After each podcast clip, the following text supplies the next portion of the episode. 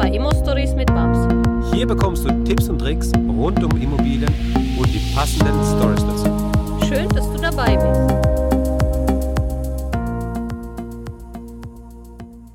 Ja, und jetzt geht's weiter mit der Folge, da wo wir das letzte Mal schon aufgehört haben. Viel Spaß mit dieser Folge. Die nächste äh, Variante ist, äh, ich sage, wir haben eine Musterwohnung, sagen wir drei Zimmer. Da lässt sich sehr, sehr viel draus machen. Ja. Und die Zimmer sind jede separat verschließbar, keine Durchgangszimmer, also keine ja. Durchgangsräume, weil mit denen ist man schon gebunden.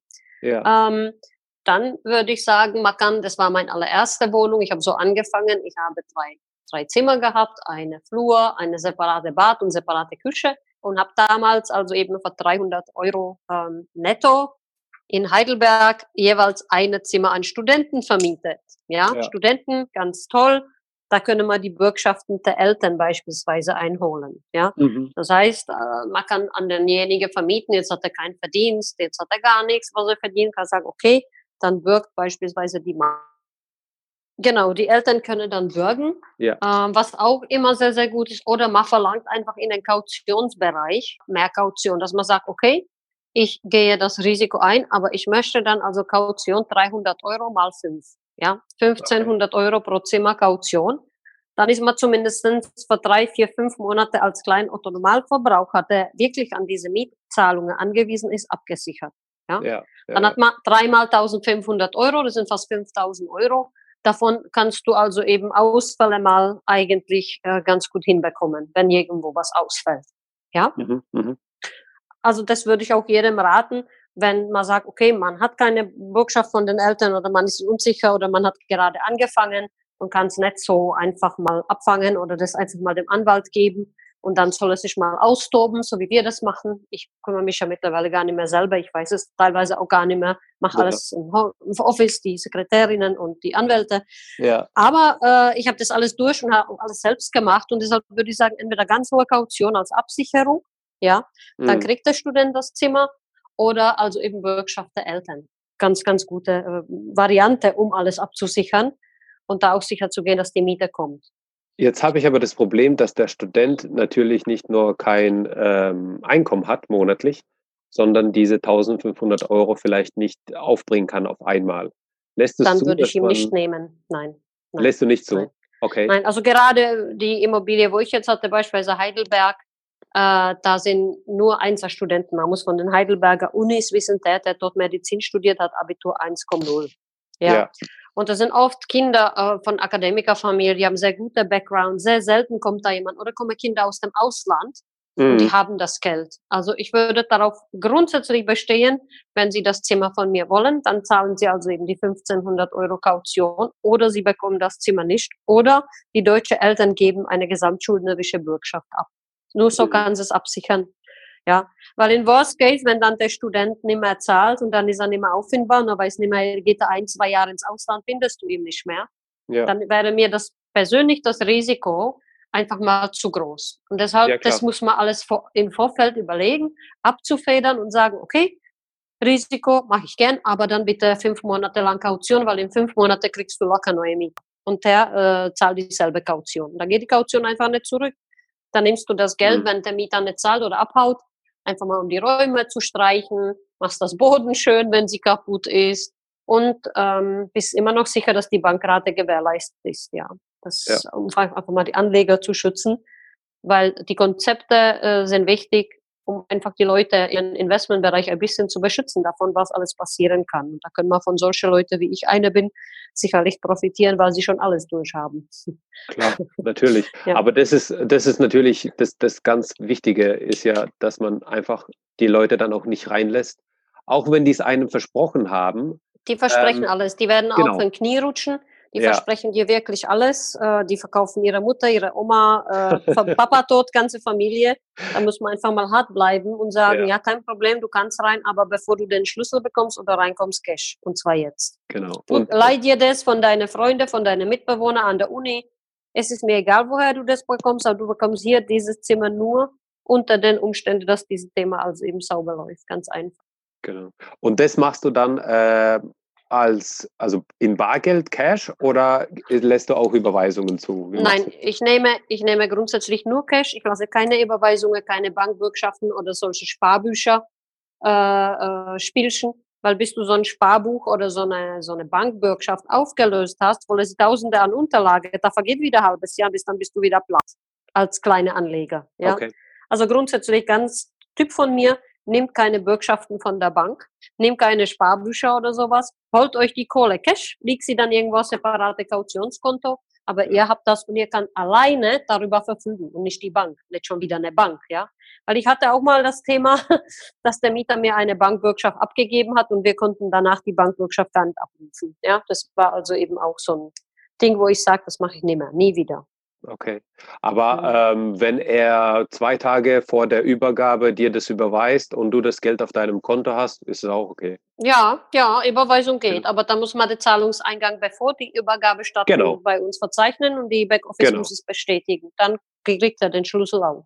Genau, okay. Ja, das ist eben ganz wichtig, weil ähm, ich habe tatsächlich bei dem, bei dem einen, wo ich auch erzählt habe, ne, der, der, dem habe ich dann eben auch äh, an dem Tag angerufen, habe dem abgesagt und bevor ich absagen konnte, hat er mir ja am Telefon gesagt, abends war die Übergabe, ich habe nachmittags angerufen, hat er gesagt, ja, ähm, ähm, die Kaution, die müsst, könnte ich Ihnen dann auch später vielleicht zahlen, weil ich habe jetzt nicht alles parat. Nein. Und den Schufa-Eintrag habe ich auch ja. nicht ganz da, ähm, würde, könnte ich auch nachreichen mhm. und sowas. Und Nein. ich habe schon gewusst, dass er Scheiße gebaut hat. Ne? Mhm. Und ähm, naja, dann, dann, dann ging das dann, halt auch nicht. Ja. ja dann absoluter Typ von meiner Seite, lass lieber die Wohnung nochmal 14 Tage leer stehen oder auch gerne vier Wochen. Ja. Ja. Aber ähm, da spart ihr euch sehr viel Geld, sehr viel Nerven und eure Investitionen machen euch auch Spaß. Ne? Nicht, dass ihr hinterher sagt, oh, die Immobilie, das hat so viel Ärger gebracht, weil ich es nicht vorher alles äh, geprüft habe und nicht richtig geschaut, dass Werte reinkommen oder mich nicht richtig abgesichert habe oder habe äh, ein, ein Wisch von Amt beispielsweise, dass sie die Kaution in Form von Sicherheitsleistung doch übernehmen. Der Wisch nutzt mir doch nichts, wenn die Bank von mir Bankrate möchte. Da kann ich nicht der Wisch einreichen und sagen, nimm dir doch mal ein Stückchen von dem Wisch, ja? ja. Dieser Monat geht ja schlecht. Und daher würde ich jedem raten, einfach mal Cash und ganz, ganz hart bleiben. Egal was ist, ihr rückt die Schlüssel erst einmal raus, wenn alle Bedingungen eingetreten sind, die auch in den Mietvertrag stehen. Und zwar davor, nicht danach. Ja. ja, der Mieter hat Recht, die Kaution auch dreimal zu bezahlen, aber bei euch nicht. Ihr möchtet das vorab mit der ersten Miete im Bar. Ganz einfach. Ja, und äh, wie machst du das? Wir haben ja jetzt auch über WGs gesprochen. Wie machst du das bei den WGs? Vermietest du dann die Zimmer kalt oder vermietest du die Zimmer schon warm? Also ich vermiete die Zimmer kalt plus Nebenkosten und die Nebenkosten werden abgerechnet. Jede sein Zimmer, also Quartal, also Quadratmeter Anzahl plus die Gemeinschaftsräume, die werden dann alle gemein durch drei gedrittelt. Beispiel dazu. Äh, wir nehmen, jede Zimmer hat 30 Quadratmeter, also zahlt der Mieter von den Umlage Betriebskosten, die dann kommen, Betriebsheizkosten, jede 30 ähm, Quadratmeter. Ja. Umlageschlüssel ist dann also eben Quadratmeter. Okay. Äh, das machen wir dann Müll natürlich nach Personen, also drei. Und die Gemeinschaftsräume, wenn wir annehmen, wir haben eine 100 Quadratmeter Wohnung, in diesem Falle 10 Quadratmeter, was natürlich ein bisschen wenig ist, aber als Beispiel vielleicht äh, ja, leicht, ja. Äh, anzuschauen wäre. Die 10 Quadratmeter werden dann durch drei äh, geteilt, ja, also 3,333. Ja. Äh, und, und jeder muss dann also eben für diese 3,333 die Restkosten der, ähm, ja, der Nebenkosten dann mit bezahlen. Also hat somit jeder eine Abrechnung von 33,333 Quadratmeter bis einmal im Jahr Umlage der Gesamtkosten, also die gesamt umlegbare Betriebskosten. Und äh, Strom kümmert sich dann wer? Das machen Sie selber. Das machen Sie selber. Strom, Internet mache ich grundsätzlich nicht. Okay. Äh, das machen wir dann in der nächsten Variante, wo man an die Monteure vermietet oder an, an globalen Unternehmen. Das würde ich ja. dann nochmal erläutern. Aber grundsätzlich, Strom und Internet müssen sich die Jungs und Mädels selbst organisieren. Heutzutage gibt es ganz schicke Lösungen. Ich arbeite damit. Es gibt einen WLAN-Router mit einer LTE-Karte. Also selber wie du ein Handy hast. Mhm. Da gibt es einen WLAN-Router, der hat 60 Giga. Ja, mhm. und mit dem der kannst du kaufen, kostet 20, 30 Euro und mit diesem Router kannst du also Steckdose nehmen und wenn du irgendwo ein Wochenende hausfährst, du sie wieder in die Steckdose und hast ein schneller Internet. Und da kann heutzutage jeder mit einem Stick arbeiten. Die müsste keine feste Anschluss haben. Und deshalb mache ich das mit dem Internet nicht bei Studenten. Okay. Das müssen okay. sie sich selbst machen. Und das Strom, das Thema Strom auch nicht. Also es sind ganz normale äh, Betriebskosten wie Hausmeister, Wasser, Abwasser, Versicherung, ähm, Schornsteinfeger, Kabelfancy, wenn Kabel im Hause ist. Ja. Ähm, und mehr ist dann Umlage eigentlich nicht. Also die ganz normale Betriebskosten, Versicherungen, ja. Und, und was, was spricht jetzt dagegen, um mir, äh, also guck mal, ich habe jetzt an, ich habe jetzt eine WG, die vermiete ich jetzt an Studenten und ich habe einfach keinen Bock, jedes Mal diese Abrechnung zu machen und dann, äh, was weiß ich was, dann muss man nachzählen oder sonst was. Ich mache einfach eine Pauschale, die ist dann, was weiß ich, ein bisschen höher von mir aus, aber dafür erspare ich mir jedes Mal diese Abrechnung zu machen und ähm, ich stelle dann alles zur Verfügung, Internet, Strom, ähm, Heizung, alles natürlich. Und äh, wenn ich dann aber merke, dass es halt dann einen gewissen Betrag übersteigt, zum Beispiel mache ich eine Kilowattbegrenzung beim Strom oder sowas, dann kann ich noch die Nebenkosten anpassen, zimmerweise beispielsweise. Ist das eine Möglichkeit in deinen Augen? Hm, habe ich ja auch. Äh, diese Alternative habe ich auch. Wir haben das auch so vermietet, haben wir dann aber festgestellt, dass die Verbrauchswerte einfach zu hoch waren. Und auch okay. wenn wir das begrenzt hätten, hätten wir die Abrechnungsprobleme äh, gehabt und das hat dann bei 44 Apartments so gemacht, wo ich ganze Studenten Wohnheim betrieben habe. Okay, okay. Und das ist also eben schon wahnsinnig viel Arbeit. Diese Anlage stand in Worms und dann habe ich mich ja grundsätzlich dagegen entschieden. Ich habe mich dafür entschieden, du musst abrechnen, du bist verpflichtet eigentlich heutzutage abzurechnen. Ähm, also bei den Studenten habe ich mich entschieden, das jetzt so zu machen, weil es dann auch sehr, sehr gut funktioniert hat äh, wir trotzdem das Problem hatten natürlich, dass sie die Fenster kippten und die Heizungen auf fünf gelaufen sind. Das haben ja. wir dann auch gefangen, dadurch, dass wir also eben die Heizungen nur auf 20 Grad eingestellt haben, feste Ventile, die sich nicht drehen ließen, ah, okay. äh, reingemacht haben. Also das lässt sich auch teilweise von dem Heizungstechniker dann begrenzen. Musst du halt alles umbauen, das ganze Haus, dann ist halt nur 20, 22 Grad. Und mehr können sie dann mit Infrarotheizung wieder aus der Steckdose machen, ja. Mhm. Also da muss man schon gucken, sonst kommt eine schöne Überraschung auf dich zu.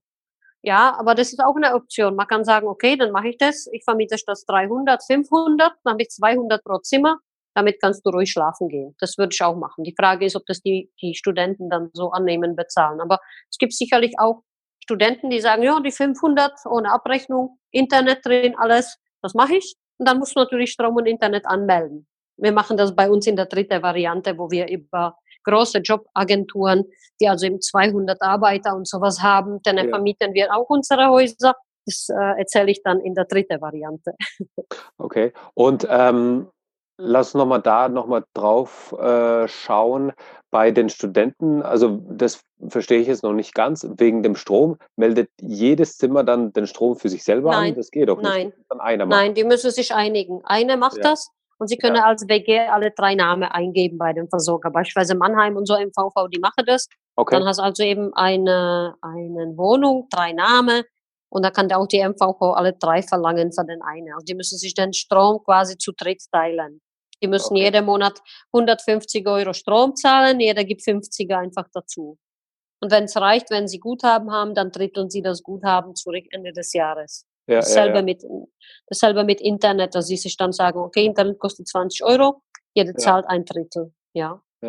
Und ähm, wie machst du Man darf nicht bei, vergessen, dass die Kosten steigen. Ja. Man ja, zwar jedes Jahr wird alles teurer und dann teurer auch für uns, wenn man das im Warmbereich komplett vermieten.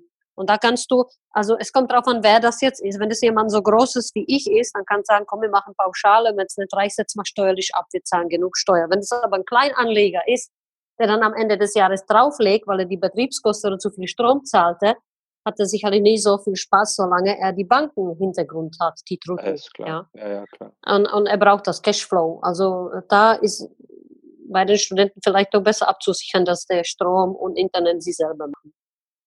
Das muss man genau abwägen, ja.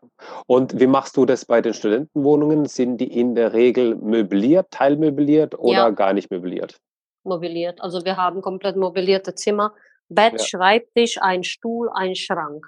Mhm. Und mittlerweile in den anderen äh, Wohnheime, was ich betreibe, hatte man auch noch Kühlschränke im Zimmer gestellt, so ganz kleine Kühlschrank, dass jeder seinen separaten Kühlschrank hat.